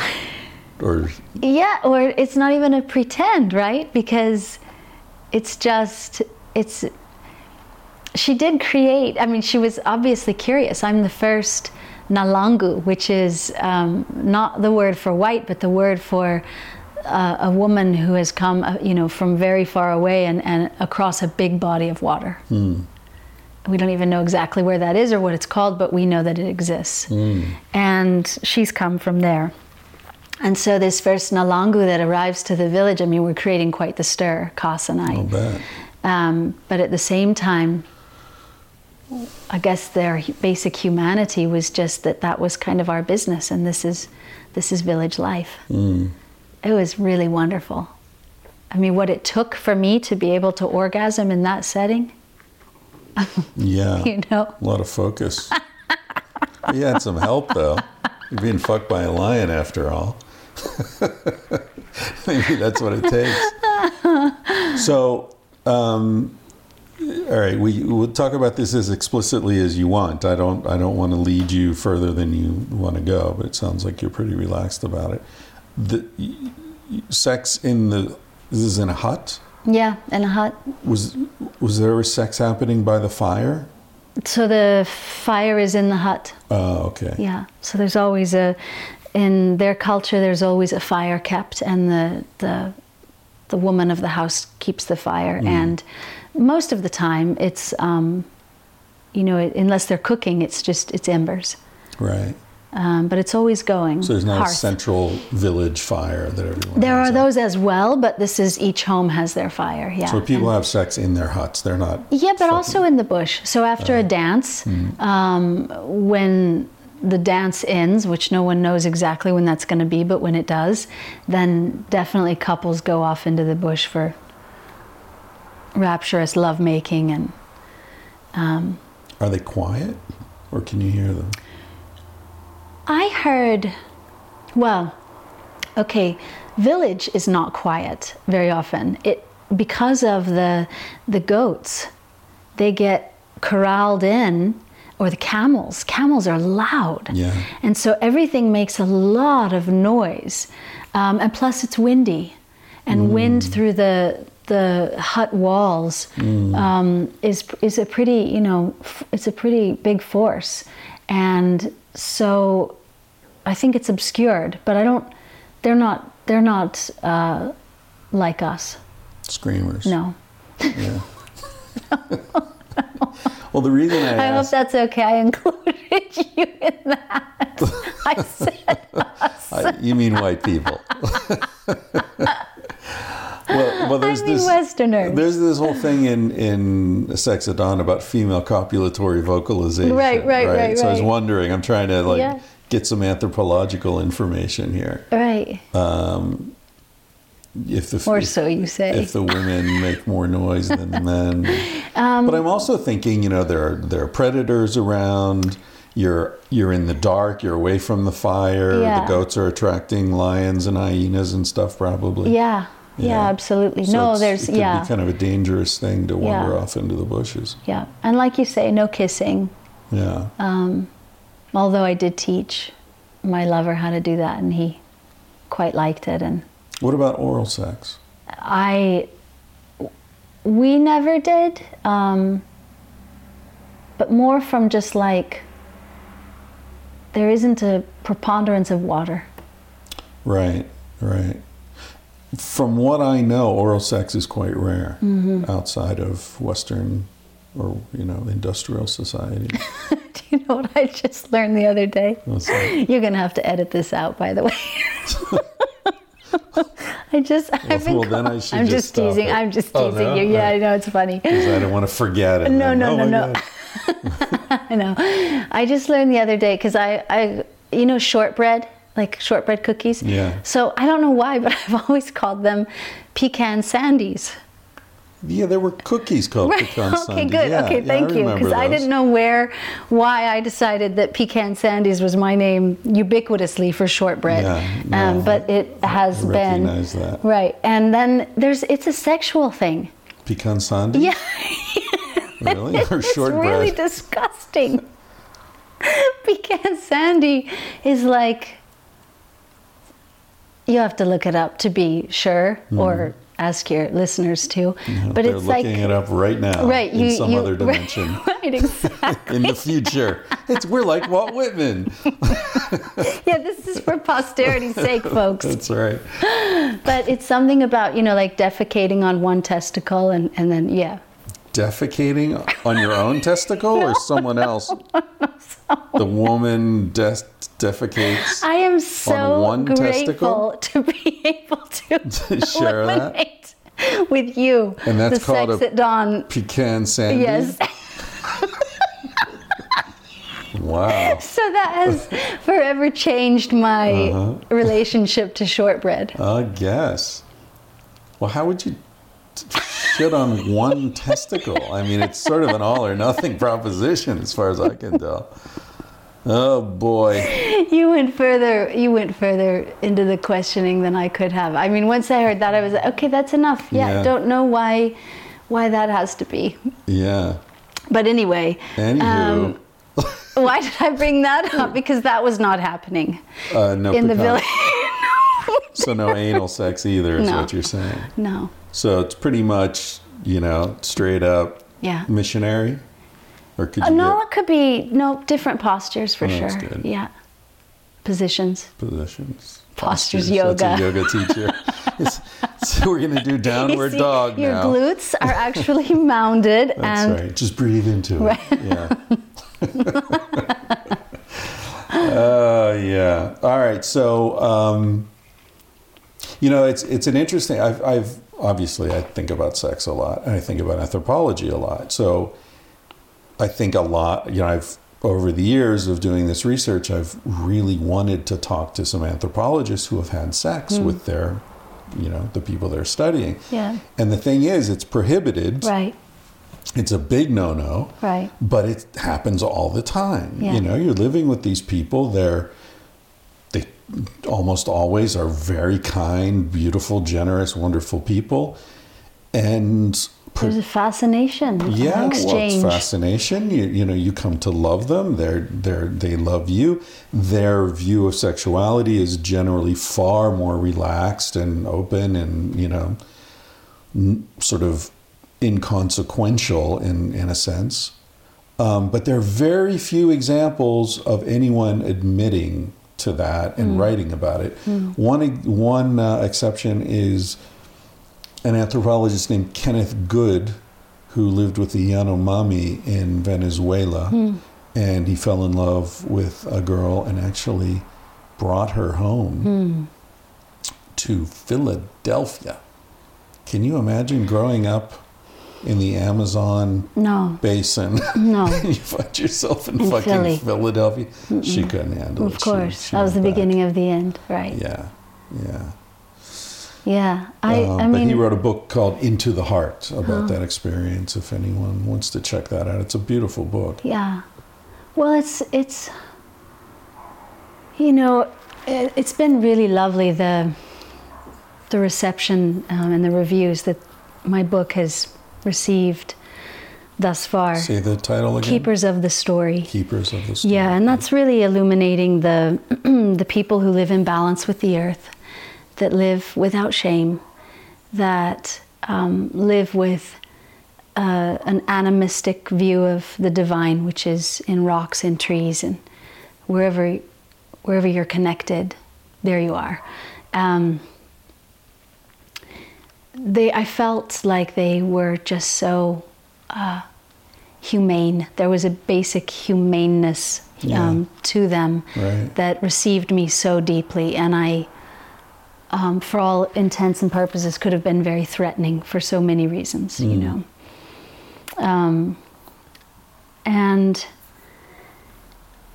so there's an eternal quality to the book where I've kind of punctuated those beginning segments of mind with excerpts like flash forwards from the time with my lover because that's really how I feel like we are in this relationship now is that um, we're still in relationship and because he shifted for me everything um, about the way that I saw myself, my culture, made it really, really hard to come home.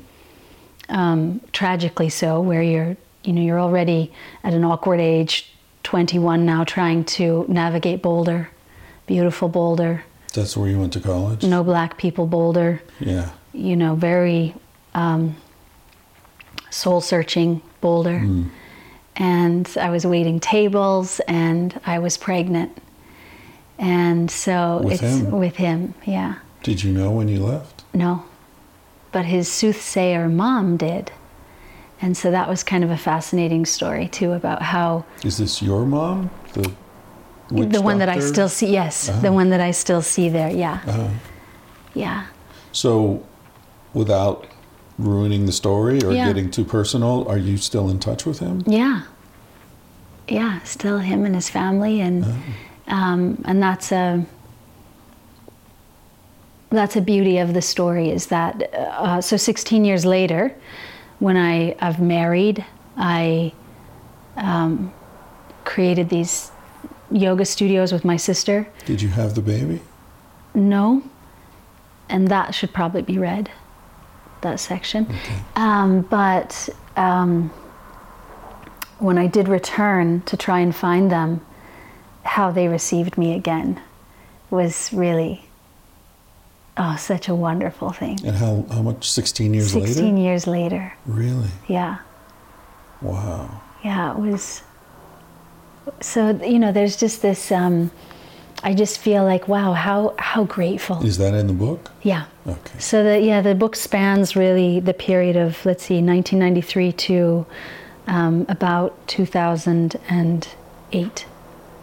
So it's a big time span, and and just uh, the reason that I started teaching yoga and practicing yoga is I had to have some way of um, approximating the spirituality that I felt just inherently with them that I couldn't have, I wouldn't have even have called it spiritual at that point. It was just simply the way that they live.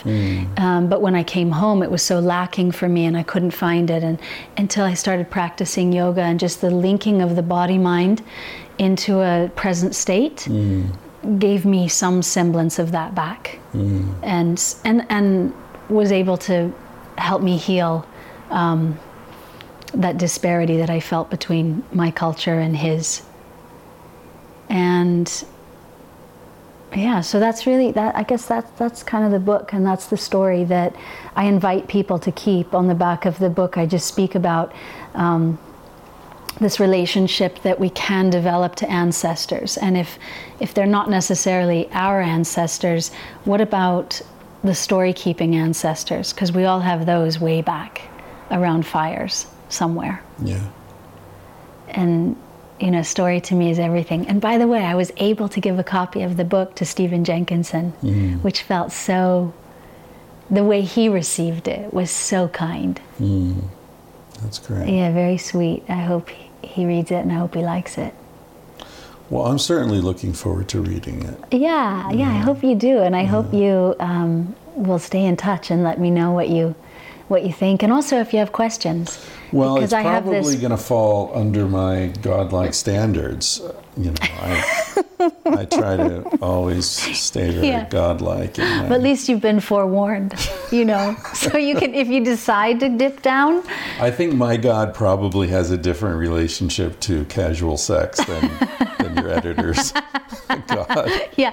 Well, the best thing about the editor story, and you'll appreciate this as a writer, but the first editor that I went for was above my my pay grade for sure. And I was, but I really wanted her, and I and I and I also felt like this is good work. And I sent it to her, and she wrote back uh, very succinctly and said um, two things: you can't afford me because you haven't even started this process.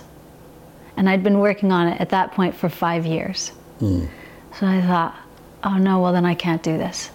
I just folded it up, put it in a drawer, and forgot about it until it haunts me. Maybe eight months later.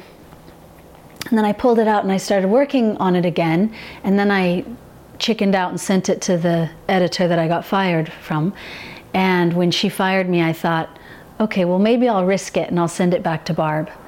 And I sent it back to Barb, and um, and she said, "Congratulations, you're ready now." Hmm. And so we worked together, and it took all of about maybe two months. Hmm. It was a very diligent process right through the election, which was kind of intense. Um, to watch your work take on a different role Right. Um, and to question if it even has a significance. I mean, hmm. I certainly did. Um, and, and I also decided because I went back, when I went back 16 years later, the family was really struggling with climate and things were dying everywhere. And it was a totally different scene than, than before and devastating for me to, to be part of. Um, in in both con you know context of that word where or concept where I'm I'm actually helping destroy the planet. I know that as an American living. Um, and I'm also having to participate in it because I'm experiencing it with them. So th- those things were happening. I decided then and there, well, my book will be 100% recycled paper. Oh yeah. and that's when I followed that path. I actually went with a traditional um, publication process. I got two edit or two agents. They were excited. They were New York based. I was excited. I thought this is it. And I said, okay, so where do I suggest that I want to do this less royalties, fine, but I want to do this on 100% recycled paper. And they said that's not the author's prerogative. Mm-hmm. And and you know, and they kind of laughed at me and and Yeah. like you're going to really give up representation just so you can. And I said, well, yeah, there's just no other way. Mm. You don't understand the. I have to feel good about my first book, mm. and I have to feel good about it in how it's a representation of the people I've learned from and Yeah. And their I'm glad you did that. That's Yeah, that's great. it feels really good. Yeah, and it's no more expensive. Or I mean, it really, it's pretty cool. Hmm. So you can push because you have a bestseller. I mean, it's something, you know. Uh, yeah. It's yeah. Well, It's we, hard. We, we can talk about Yeah. this later. There's nothing Yeah. more boring for people than listening to a couple of writers whine about publishing. Okay, okay, okay, okay. Hey, thanks for doing this. Thank you The- so much. The book is available on Amazon. I Yep, take it. yep, and- on Amazon, um, in bookstores. I've been doing a book tour. Um, then go to my website for more information about publishing, about sustainable publishing, uh, micahspringer.com. Great. Yeah, Thanks. thank you so much. Thank you for hanging out. Uh, if you'd like to support the podcast and are financially able, go to patreon.com and search for Tangentially Speaking.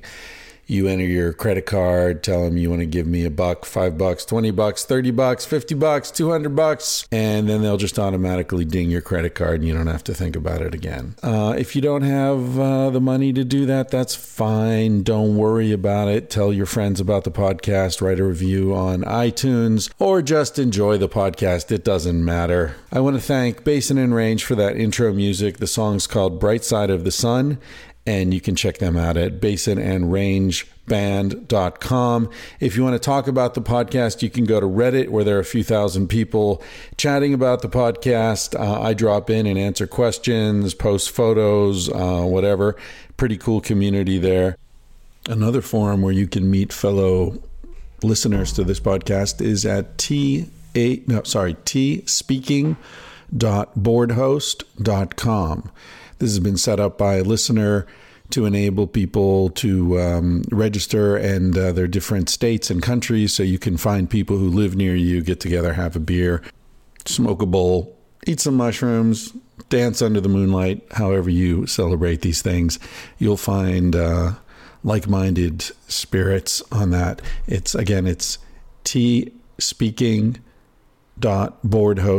boardhost com. And uh, if you want to get some t shirts, we have the Civilized to Death shirts, Sex at Dawn shirts, Tangentially Speaking shirts. They're all in my mom's garage. She will get them out to you in a jiffy. Julie, my mom, is one of the most efficient people you will ever meet. So you can find those on my website. That Chris Ryan, chris ryan phd.com ChrisRyanPhD.com, TangentiallySpeaking.com, whatever. You'll find them. Just look in the store there. If you want to buy some other t shirts from the same manufacturer, that's Shore Design t shirts. They are fantastic. I know I say this is an ad free podcast, uh, and this could be construed as an ad, but Shore Design t shirts have been supporting this podcast since its inception. Bennett, who was the dude there, decided he was going to support the podcast. He sent me a bunch of shirts uh, at an extreme discount to uh, help us out. Since Bennett died, the people who took over ShoreDesignT-shirts.com uh, have decided to continue giving us the same deal that Bennett gave us. So be sure to use the discount code CTD, as in civilized to death, when you order anything from them, and you'll get 20%. 20 20% off your entire order. That's the discount code CTD and that's at shoredesignt-shirts.com. Thank you to Carsie Blanton for the song you're about to hear. You can check her out at carsieblanton.com. She performed this little ditty especially for us. Sounds like she was sitting in her garage. You can hear the birds chirping. The song is called Smoke Alarm, and it's a reminder to live now because you're going to die one day. This is for you guys, Bennett and Justin. Miss you.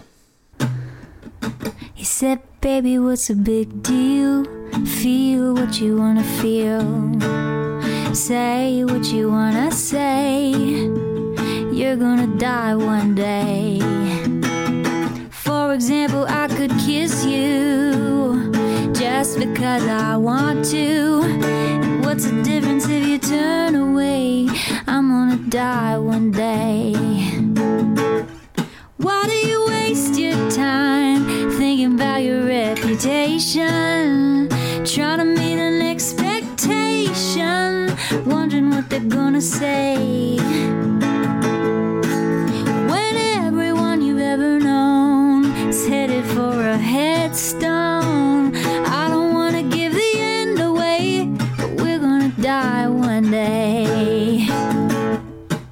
Your body is an animal, doesn't ask for much. A little music and a soft touch. Why don't you let it out to play? Your heart is in a bird cage, singing in your chest. You wanna shut it up, but give it a rest. You're gonna die one day. Why do we waste our time thinking about a reputation?